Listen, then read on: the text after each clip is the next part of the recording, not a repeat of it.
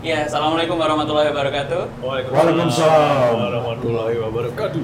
Selamat datang di channel kesayangan para penduduk desa Sukawedi. Jadi kita punya panggilan buat pendengar kita, warga desa Sukawedi.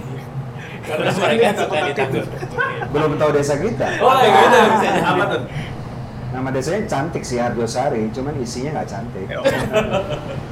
Ada yang cantik. Ada yang cantik. Parabas. Oh, oh iya. Ini kan pendatang. Maris. Oh iya. Iya. Yang cantik cuma satu. Abigail. Yang cantik cuma cuma kita ngobrol ini aja yuk. Cantik cantik. Oh iya, tiga anak yang cantik. Cantik. Hari ini kita kedatangan tamu istimewa. Ah. Ya nggak perlu dikenalkan karena yang pasti mungkin orang lebih nggak kenal sama kita berdua gitu. Ya, uh, saya Ruli dan di sebelah saya ada Mas Joko Anwar dan tentunya sang ada living Ibu legend Chris, Ibu Christine Hakim. Dan saya kebetulan Pak Lurah Desa Sukawedi mewakili dari channel ini untuk ngobrol-ngobrol bareng Bang Joko dan Ibu Christine hari ini. Oke. Okay. Dan Hi, um, untuk kepada untuk kepada desanya religius, jadi mungkin ya aman sentosa, tidak ada yang berani mengganggu, nggak ada yang ikut sampai ke ruangan ini. Banyak di sini banyak ya banyak. Krunya tapi banyak. Dia udah takut sama kita. Oke, jadi uh, dengan adanya Bang Joko dan uh, Bu Christine nih, kayaknya akan ada kabar gembira nih buat uh, para desa Sukawedi dan mungkin pecinta horor lainnya di luar sana. Bakal ada film keren ya. Tapi sebelumnya kita mau nanya-nanya dulu nih sebelum kita ke film keren itu. Uh, kalau dilihat sekarang nih kayaknya nih Bang Joko lagi hype banget yang namanya horor. Ya, ini podcast horor nih lagi jadi nomor satu di Asia Tenggara. Bohong. Eh, serius saya dong. Yo. Amin. Saya kemarin kemarin sore kita kaget kok tiba-tiba dapat email dari timnya uh, Perempuan Tanah Jahanam yeah. mau masuk ke channel kita. Padahal channel kita tuh ya aduh. Iya, nomor satu Asia Tenggara. Soalnya mati gitu ya. Terus kemudian uh, terus di K P R. Aduh, oh, baru mau uang muka sih. Di Twitter rame ya, di Twitter rame, rame. Di podcast, di YouTube, di uh, semuanya Spotify, lagi ngebahas. Di, podcast, di YouTube-nya juga kita baru tayang sebentar udah uh, ngebut banget nih. lima miliar view lima miliar view Sebenarnya kalau uh, Bang Joko sendiri ngelihat Uh, fenomena, fenomena horor yang begitu diminati di Indonesia ini seperti apa sih? Fenomena horor horor itu memang adalah suatu genre film yang paling jujur. Hmm. Kenapa jujur? Karena begitu kita bikin film horor dan ketika orang nonton film horor tujuannya cuma satu, kita ingin menakut-nakuti penonton dan penonton masuk karena ingin uh, mendapatkan sensasi rasa takut ketika nonton film bioskop, nonton film gitu. Uh, kenapa saya bilang jujur? Karena kalau misalnya film drama itu bisa gini, saya nonton film drama dan saya um, uh, intrigue by the drama gitu. Tapi kan uh, tertariknya itu macam-macam, bisa casually intrigue atau intellectually intrigue by the drama gitu. Nah kalau film horror nggak ada, ada tuh namanya I'm intellectually scared oh, by the film. Iya, iya, iya, jadi rasa takut, takut itu takut aja, gitu. Rasa takut itu sangat primal, jadi uh, sangat jujur, jadi nggak uh, ada nggak ada spontan ya, nggak ada apa namanya, nggak ada buat tujuan buat. Lain ya, hanya untuk yeah. memberikan sensasi. Kalau dari Ibu Christine sendiri yang katanya apa namanya paling nggak mau ini dari semua uh, literatur yang kita baca, oh, iya, iya, iya. jadi Ibu kan bilang nggak mau main film horor. Kenapa tiba-tiba memutuskan untuk main film horor? Bukan nggak mau ya, karena oh, dari dulu nggak pernah ada yang ngajak. Oh. Kecuali si sutradara Jahanam ini, gitu kan? Jadi sutradara uh, Jahanam. Iya, sutradara Jahanam ini. Makanya aku sampai ternganga-nganga. Gitu. Udah sampai speechless, nggak bisa berkata-kata lagi. What? Nah, lihat trailernya juga serem. Hah? Apa pas ngajak tuh bawa sesuatu ya, ditaruh. Waduh, ngeri banget. Iya, saya nggak percaya gitu ya. bahwa ada di dalam produksi ini gitu kan, sampai bertanya sama Tuhan, Mas. Iya, yeah, iya. Yeah. Betul. Tuhan, kok ini agak beda nih jalur yang Tuhan berikan sama yang selama ini sudah Tuhan yeah, berikan yeah. gitu kan, yang sekarang ini. empat puluh tahun ya, Bu? Berkarir. Belum pernah ya, belum pernah baru ini ya, baru ini ya. empat puluh tahun lebih gitu kan. Oh, berarti memulai karir pertama di dunia perhororan. Setelah ini kayaknya ikut terus deh. Aku nggak izin, cuman film pur doang. Oh, oh gitu. Oh, iya, iya. Nggak boleh, Mas Joko. Iya, iya, iya. Horor lagi nanti keluar.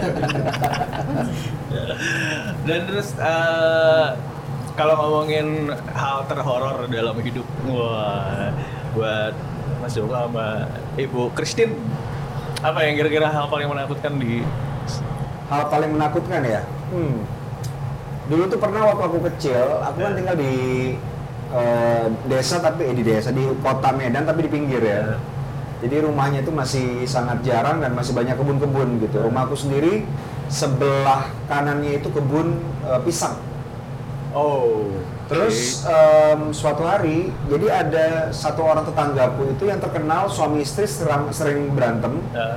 dan suaminya itu violent gitu. Violent itu sering uh, yeah, yeah, yeah. menyiksa istrinya uh, segala macam. K D R T lah. K D R T. Dan suatu hari um, mereka berantem, hmm, hmm. malam-malam berantem, terus besok-besoknya si istrinya nggak ada. Kita tanya istri, ilang. Istrinya kemana? Hilang. Dia bilang ya dia pulang kampung berantem sama aku tadi malam hilang. Gitu. Terus beberapa lama hilang. Di sebelah rumahku tuh pas ada satu pohon pisang. Pohon pisangnya itu nggak tahu kenapa tiba-tiba jadi subur banget gitu, subur tinggi, buahnya bagus. Dikasih pupuk. Terus suatu hari aku ngelihat si istrinya tetangga gitu duduk di sebelah duduk di sebelah rumahku, dibilang, oh udah pulang ya, uh, Wak, manggilnya Wak kan, udah pulang Wak, dia cuma ngeliat aku gini, cuma senyum gitu. Terus besok-besoknya orang ngomong-orang ngomong uh, kemana si Wak ini, aku bilang, tadi ada kok, tadi pagi ada, kayak subuh gitu duduk di sebelah gitu. Umur berapa kamu? Umurku kayak sepuluh tahun, sebelas tahun. Ternyata Uh, kan pohon pohonnya be- berbuah lebih cepat dari yang lain dan sering aku makan, sering aku makan karena waktu itu anak kecil bebas ngambilin ya. Okay. Ternyata siwa itu dikubur di bawah pohon pisang. Oh, rasanya mengerikan banget. Iya. Itulah. Dan itu yang itu paling, paling, itu paling, paling membekas ya. Sampai aku nggak nggak nggak nggak suka makan pisang selama beberapa tahun. Oh. Terus kalau ketakutan itu evolve nggak sih? Maksudnya kecil takut apa, terus uh, di usia semakin dewasa, semakin dewasa juga um, ketakutan kan apakah mengikuti dengan umur gitu? Kalau aku dulu waktu kecil terus terang imajinasi sangat tinggi gitu, jadi setiap saat aku bisa membayangkan ada sesuatu di balik pintu, di balik dinding, di balik meja segala macam. Jadi takut all the time. Tapi setelah aku menjelang dewasa, karakter-karakter yang dalam imajinasi ini aku simpan dan ketika aku bikin film aku keluarkan dari bang imajinasi tadi itu. Jadi termasuk uh, membuat film horor tuh membuat berani diri sendiri um, atau me- menuangkan ketakutan kecilnya untuk ditularkan kepada enggak, anak-anak lain gitu? Bukan, aku tuh kangen merasa takut seperti aku waktu kecil dulu. Ketika aku bikin film horor, misi aku cuma satu, membuat aku takut menontonnya gitu. Karena sensasi itu udah jarang aku dapatkan lagi. Dan terus terang, sensasi yang paling menakutkan itu ketika aku bikin film Perempuan Tanah Jahanam dan ketika melihat hasilnya. Hmm. Aku sama uh, D P aku, kameramen aku, ketika nonton kita sampai gini, Pak ini film siapa yang bikin ya? Kok serem banget gak kayak film kita gitu. Terus D P aku cuma gini, iya ya Pak ya, bukan film kita ya, siapa yang bikin? Halo Bu Christine? Apa ketakutan terbesar dalam hidup mungkin? Jujur aja, mungkin hantunya udah takut sama aku ya. Jadi tidak pernah menampakkan dirinya di aku, gitu ya. Kecuali ganggu-ganggu pada saat aku tidur, gitu kan. Nah, melalui bukan mimpi juga ya lah pokoknya. Sering kan, apakah itu kayak tindihan atau masa apa gitu ya. Okay. Uh, tapi jujur saja saya lebih takut sama manusia uh. kalau yang nalar dan akal sehatnya nggak jalan, okay. Terus tidak bisa mengontrol hawa nafsunya itu saya lebih takut. Oh, kan? Iya benar. Ya, ya. Itu, gitu. Nah, lebih real ya. Hah? Lebih real. Lebih itu. Dan itulah cerita Perempuan Tanah Jahanam. Emang kita jago. Iya. Padahal belum masuk, jadi padahal kita belum masuk promo. Promo film. Sampai saya selama itu syuting gitu ya. Uh, uh, apa namanya, walaupun walaupun setelah mengetahui juga pesan moral daripada film ini yang sangat kuat sekali gitu, jadi sebenarnya tidak ada keraguan untuk Mas Joko meminta saya melakukan apapun, pokoknya nggak masuk di akal saya juga, oh, gitu. Saya lakukan. Uh. Nah, karena ada di skrip, yeah, yeah, yeah. Pinter tapi okay. Kalau ada di skrip pasti uh, uh, ini boleh nggak sih, yeah, yeah. Dicoret aja gitu kan ya, tapi karena nggak ada di skrip gitu ya. Dan apa namanya, dan sudah begitu percaya, jadi ngobrol ini juga menjelang jalan ke set ya. Betul. Ya Bu, kita ke set yuk, sambil jalan Bu, nanti begini ya. Hah? Kenapa lagi? Wah! Hah! Tapi udah ada di skrip, udah ada di skrip. Gak ada. Wah, dibohongin dari waktu namanya. Iya, makanya. Jangan-jangan pas ngajak kita ngajak film drama. Drama iya. Tiba-tiba jadi horor gitu. Waduh. Sampai waktu sudah melakukan itu, barang, makanya nggak tahu, saya nggak bisa membayangkan nanti bagaimana melihat itu gitu ya. Jujur aja, yeah. jujur aja, yeah. Kalau boleh saya nggak melihat, saya nggak melihat. Malah takut sendiri, saudaranya ini takut.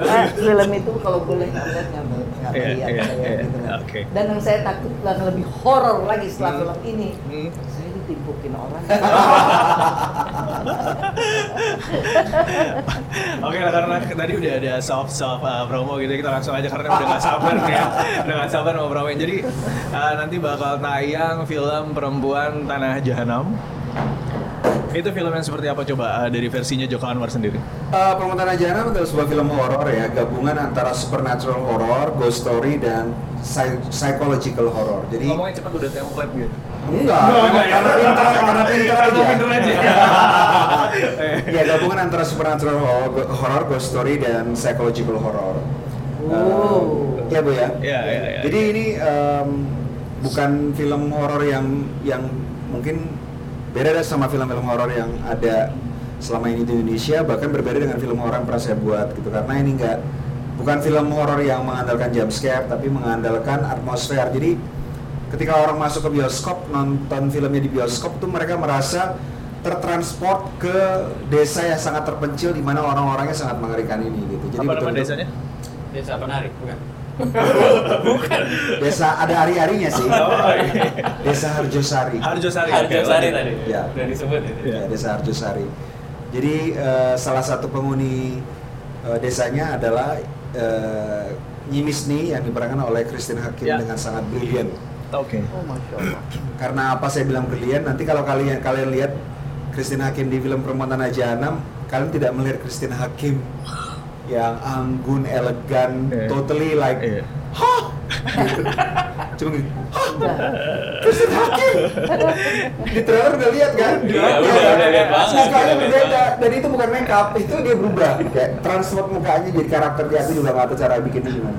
Kamu adalah hal yang harus dihapus apa? Kamu, skripnya? Kamu, kesalahan, hari, kesalahan yang harus aku hapus. Yang aku harus hapus. Keleru. Gitu ya. Salah wong. Salah wong. Salah wong. Bisa bisa diceritain dikit sedikit mengenai uh, karakter si Nyi Misni. Nyi Misni ini. Eh, mau ceritain aku tadi gitu loh. Spoiler. Spoiler ya. Oh, enggak boleh ya? Enggak boleh. Oh, dia uh, tinggal di desa itu, dia punya seorang anak yang diperankan oleh Ario Bayu. Hmm. Anaknya anaknya adalah kepala desa di situ. Dalang. Hah? Dalang. Dan seorang dalang, ya. Nah, itu aja. Udah, ya. Terus kan dengar-dengar memang sudah dari tahun berapa tuh sudah nulis itu ya? Dari tahun dua ribu delapan ini. dua ribu delapan, oke. Dan kenapa? Kenapa memilih sekarang? Apakah ketika horor di Indonesia itu lagi hype lagi banget tuh soalnya uh, gue putusin buat sekarang nih gitu atau um, ada aku tuh bikin skenario biasanya karena nggak sekolah film. Jadi dulu itu dari mulai film pertama sampai beberapa film setelah itu bikin film tuh aku nulisnya sesuai dengan aku bisa bikin gitu. Jadi ini kayak nggak bisa, nggak usah dibikin deh, nggak usah tulis deh gitu. Ketika nulis Perempuan Tanah Jahanam itu lost dan betul-betul nggak ada nggak ada kontrol. Jadi aku nulis-nulis aja gitu. Pas baca skenario-nya mikir nih kalau misalnya aku bikin filmnya sekarang, aku belum dewasa sebagai filmmaker, kayaknya tidak akan jadi satu uh, film yang aku bisa um, apa namanya bisa puas membuatnya. Jadi aku bikin film beberapa dulu sampai akhirnya aku merasa oke okay, ini sekarang saatnya aku berani bikin gitu. Karena secara teknis dan estetika susah. Gitu. Ya, maksudnya pengalaman pengalaman betul. hidup, perjalanan hidup, kematangan. Ya, lebih matang. Ya, maksudnya gitu. Dari sekian banyak film, kenapa Perempuan Tanah Jahanam yang akhirnya uh, harus dipilih untuk jadi satu skrip yang matang gitu? Ya kalau bilang tadi, kalau misalnya aku nulis yang Johnny, aku bikin skenario-nya sesuai yang aku bisa bikin. Gitu. Aku bisa so. bikin gini kok, adegannya bisa begini, begini, begini gitu. Kalau Perempuan Tanah Jahanam nanti kalian lihat secara konsep aja udah udah lebih lebih matang, dari ya, matang ya, lebih matang. Gitu.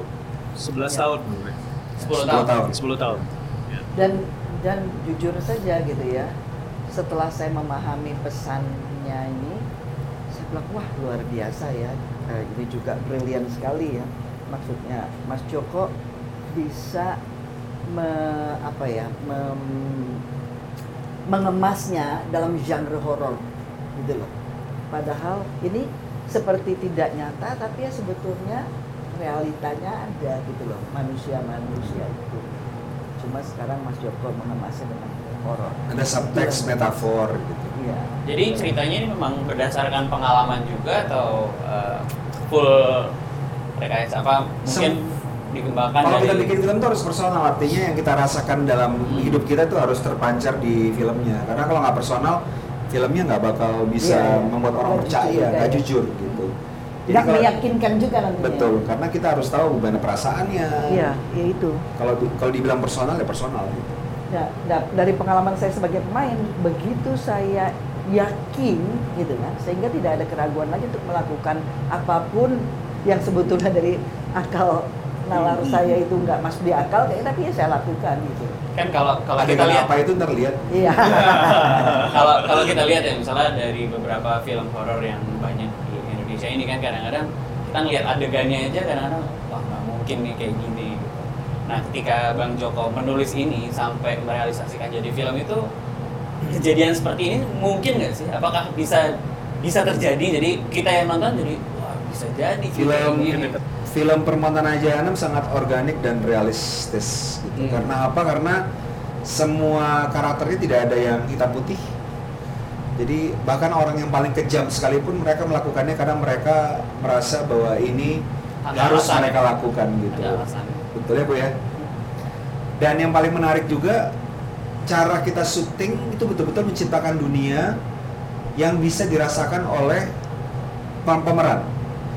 Jadi dari mulai set sampai lighting itu kita bikin senatural mungkin sampai pemain tidak merasa ada syuting tapi mereka masuk ke, ke set sebagai karakter. Hmm. Dari mulai uh, lighting memang ya natural kalau misalnya di sebuah rumah cuma ada lilin atau uh, lampu kecil ya kita menggunakan source lighting yang ada gitu. Okay.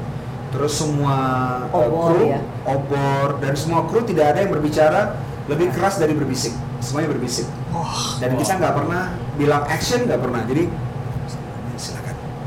Oh gitu. Ya. Wah, keren. Enjoy. Ya, dan A S M R, kan A S M R. Nggak boleh ada yang berdiri di point of view pemain juga. Jadi misalnya bikin lagi syuting ini nggak boleh ada di sini. Walaupun kosong. Di belakang kamera ya. Kosong-kosong. Jadi mereka. Supaya feel takutnya juga dapat ya. Kayak juga. Iya. Ya supaya lebih fokus, lebih tertuju suasana. Ada satu adegan si ibu yang dancing itu trans. Oh. Dia itu sekitar hampir tiga puluh menit mungkin dia nari aja, kamera rolling kita ikutin tiga ratus enam puluh derajat asli yang asli dari gitu tuh dia nggak bisa nggak diarahin betul-betul dia udah udah ya nggak tahu juga tuh kamera di mana ya kita ngikutin dalam pikir lagi nggak udah nggak berpikir lagi udah nggak dipikir dan dia untuk recover dari tariannya itu ada sekitar lima sampai sepuluh menit diem kayak diem di tanah gitu begitu udah selesai udah tersungkur oke Nah, ya. Nggak ada yang masuk gitu? Nggak ada, oh nggak angkat yang jelas itu energinya besar sekali, memberikan energi yang besar sekali. Oh, so, reading ya? Yeah. Dari yang udah nonton, kalau follow Instagram aku bisa yeah. ngeliat sih gimana ah, komentar dan yeah, reaksi okay. mereka okay, okay, filmnya okay. selesai, mereka mesti kita muter ke kru, krunya habis film kabur what the fuck was that? Nah filmnya jadi secara atmosferik masuk ke dalam kulit. Jadi berani mengklaim bahwa ini belum pernah ada ya. Horor yang belum pernah ada di Indonesia. Uh, Dan ini film horor yang lebih seram dari Pengabdi Setan. Nah, kalau Pengabdi Setan kan Mas Joko ini selalu nyebut-nyebut ini adalah batas bawah yeah. untuk film horor Indonesia. Yeah. Ya ini batas apa nih yang Perempuan Tanah Jahanam? Batas, batas bawah lagi. Batas bawah terbaru, tapi udah naik naik kelas. Jadi nanti film-film horor setelah Perempuan Tanah Jahanam dibuat oleh siapapun harus lebih bagus dari Perempuan. Enggak, batas bawah yang kemarin aja belum ada yang nyentuh.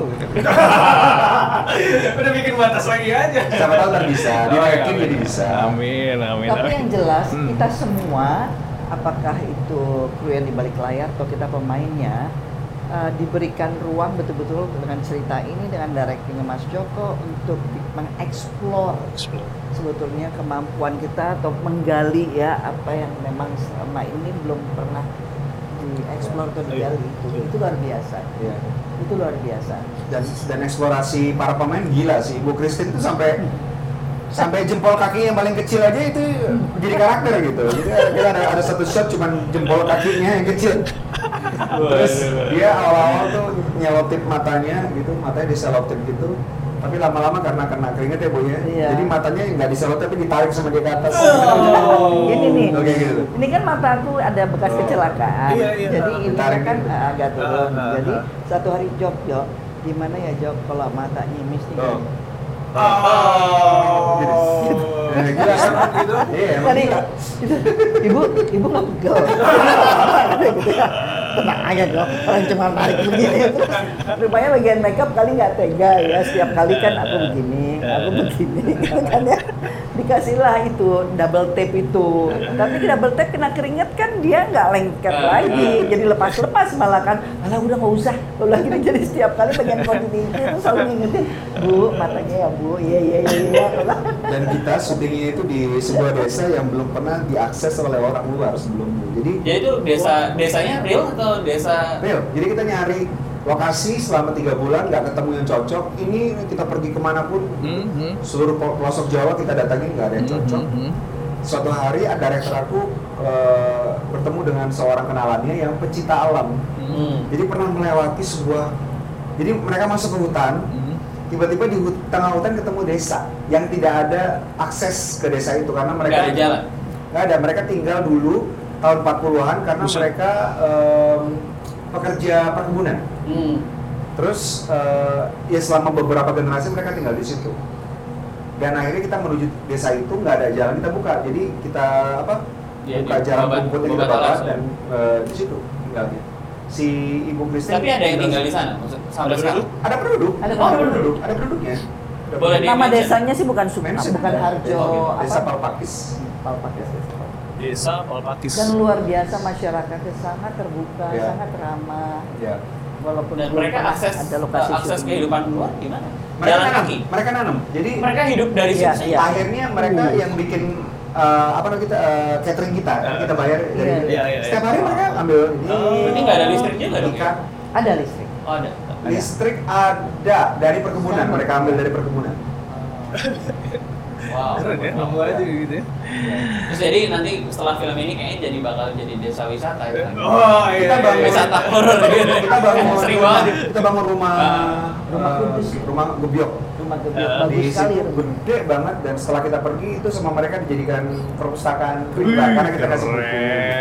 Ben kayak misalnya dulu film sebelumnya kan juga rumahnya tuh jadi tempat wisata juga ya.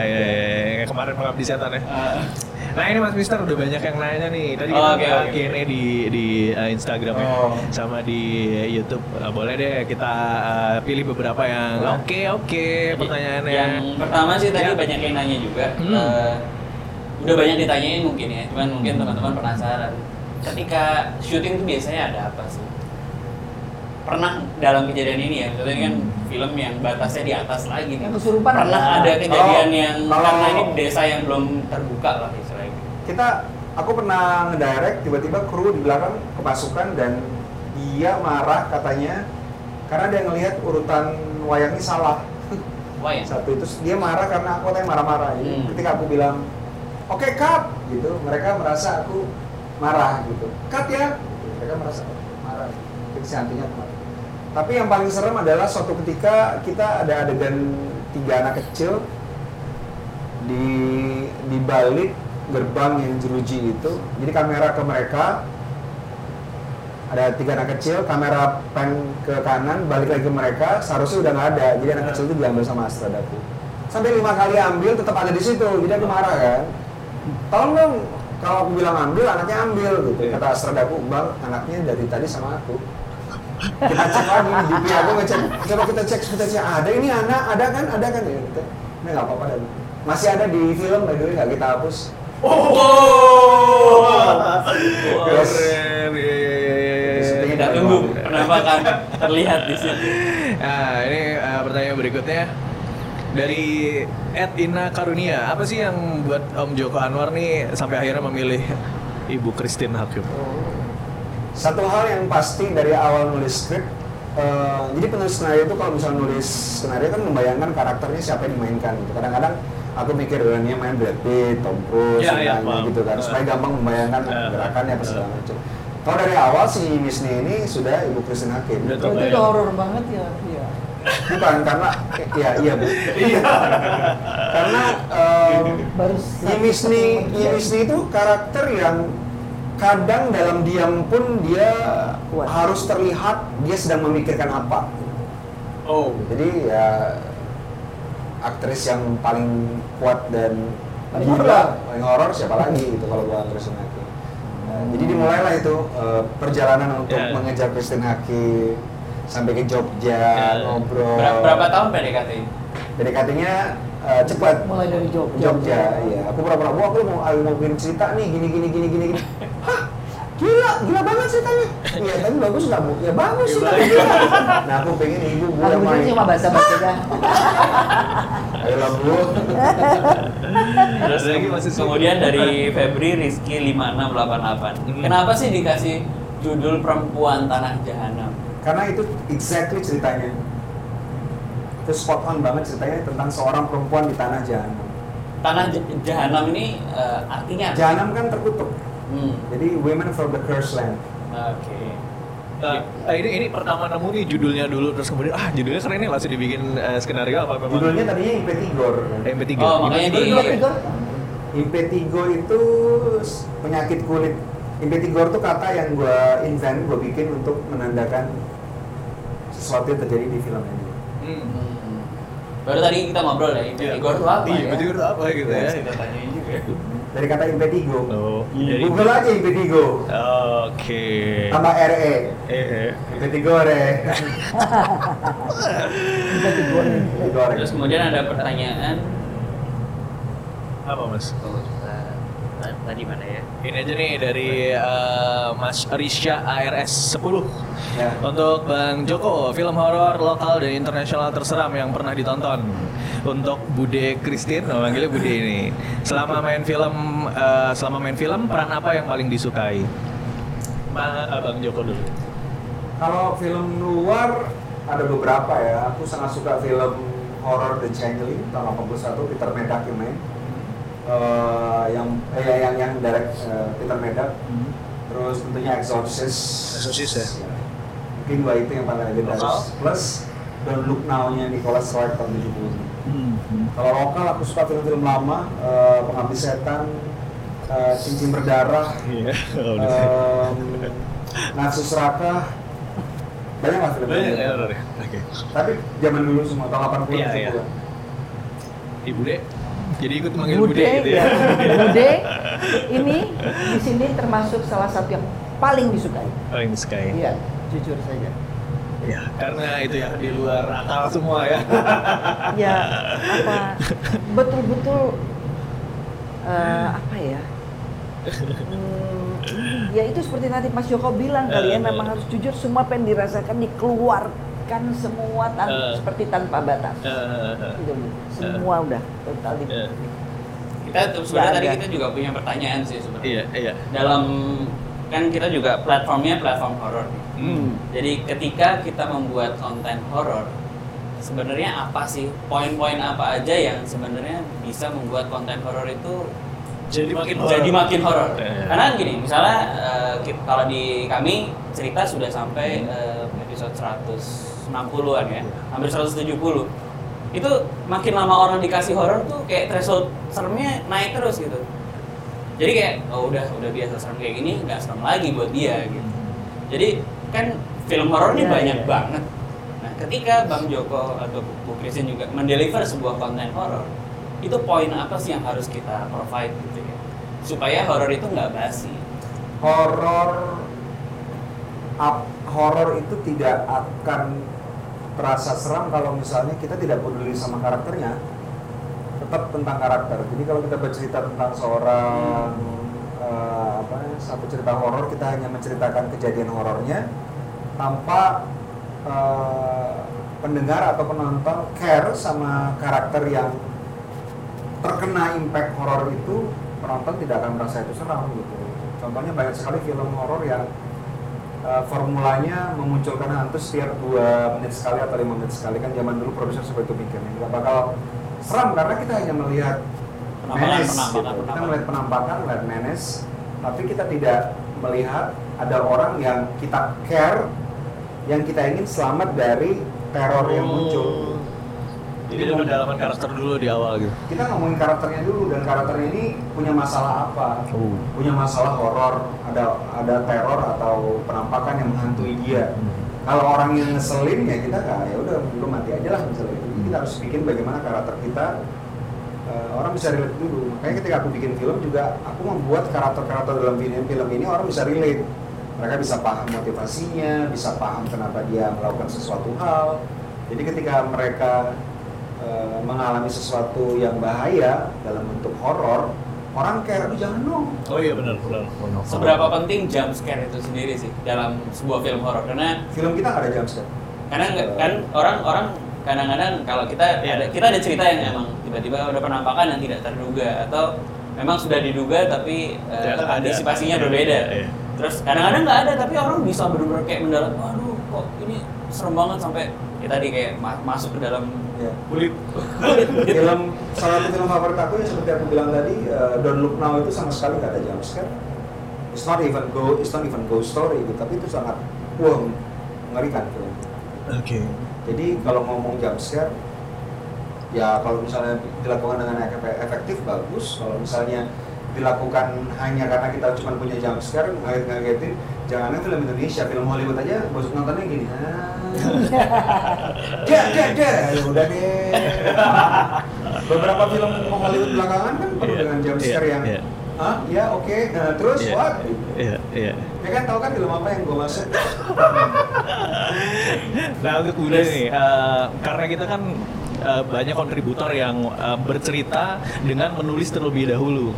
Tapi uh, ada juga kontributor yang memang sudah nulis, cuma cara penyampaian ceritanya tuh masih seperti baca gitu. Nah, sedangkan uh, Bu De Christine nih yang memang udah lama uh, berkecimpung di dunia peran.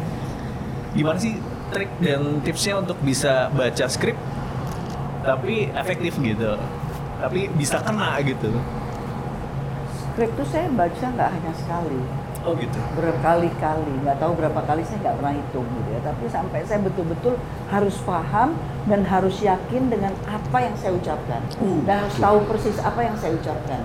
Yang bisa kita pelajari. Itu, itu benar-benar. Jadi baca berulang dulu, terus kemudian sampai, yakin. Iya, sampai setiap kata itu terasa betul keluar dari perut kita sampai lewat dada, lewat tenggorokan oh, gitu. Itu. Jadi bukan hanya di tenggorokan dan seolah-olah itu pengalaman pribadi ya. Iya. Keluar. Jadi iya. Jadi keluarnya itu terasa juga gitu. Jadi bersama dengan nafas yang keluar dari kita. Nah, sebenarnya konten ini mengarah ke sana. Iya. Jadi judulnya memang kita sebenarnya mau memberikan challenge iya. buat Bang Joko dan Ibu Christine, iya. mengajari bagaimana bercerita. Uh, boleh kisah nyata, eh, kisah nyata pribadi atau kan udah belum. Tapi ini ceritanya akan kita sedikit karena di visualisasi ini adalah platform bercerita. Uh, Jadi kita storytelling. Nggak bisa bercerita lewat verbal, uh, aku sih bercerita lewat visual. Film, bukan tulisan. Iya. Ya apa mungkin sedikit aja. uh, pengalaman pribadi yang mungkin sangat membekas. Uh, Tadi bukannya udah ya? Dengan dengan dengan dengan dengan dengan style.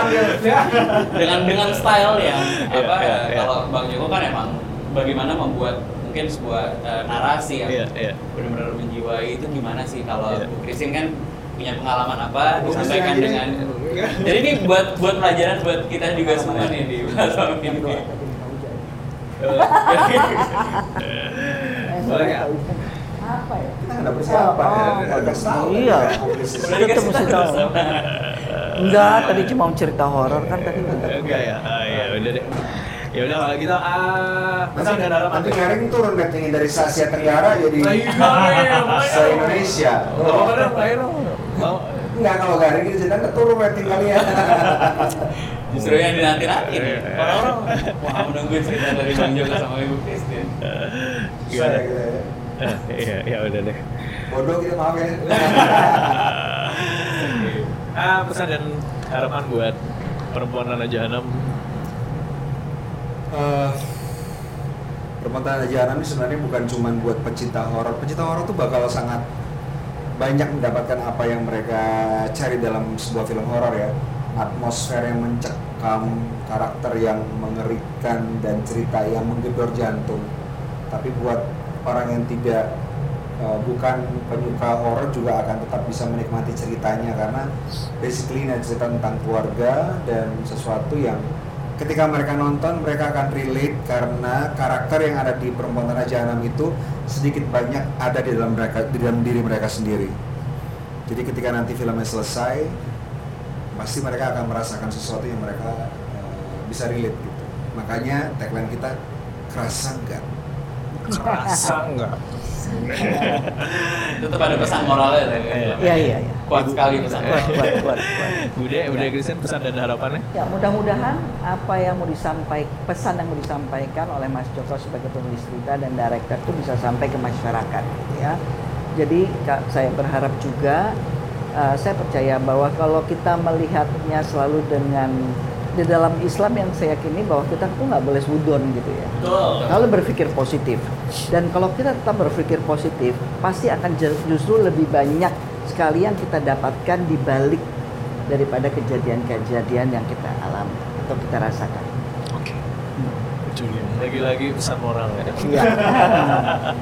Jadi kita deliver horror juga harus memberikan pesan moral selain rasa takut itu juga ya. Uh. Karena kita juga kadang-kadang uh, dikasih tahu, wah ini kontennya kok ada faedahnya nggak nih? Nah, kita juga kadang-kadang menyisipkan uh, ya value dari sebuah cerita. Iya. Jadi apa yang bisa... Jangan, nggak boleh verbal. Film kita juga ada sesuatu yang mau kita sampaikan tapi nggak verbal. Harus dicari sendiri. Kehidupan itu kan nggak nggak hitam putih. Oh gitu. Jadi biar menebak sendiri bagaimana value-nya gitu. Yaudah. Oke. Okay. Uh, Terima kasih Do You See What I See uh, sudah mengundang kita. Perempuan Tanah Jahanam, Jahanam, Jahanam. Perempuan Tanah Jahanam, cast dan director. Eh, kapan kapan tayangnya? Tayang tujuh belas Oktober dua ribu sembilan belas. Mulai mulai tujuh belas Oktober. tujuh belas Oktober. Di bioskop kesayangan dan bioskop yang bukan kesayangan Anda. Oke, jangan lupa subscribe channel kita dong. Jangan lupa subscribe channel Do You See What I See di YouTube dan selalu dengerin podcast dari Do You See What I See karena gue juga dengar keren banget. Itu. Oke, terima kasih Bang Joko, Bu Christine, sukses filmnya. Terima kasih, terima kasih. Terima kasih. Thank you, thank you. Ya, terima kasih. Dah. Eh, ini copot enggak apa-apa. Tadi kan. Enggak, Ding.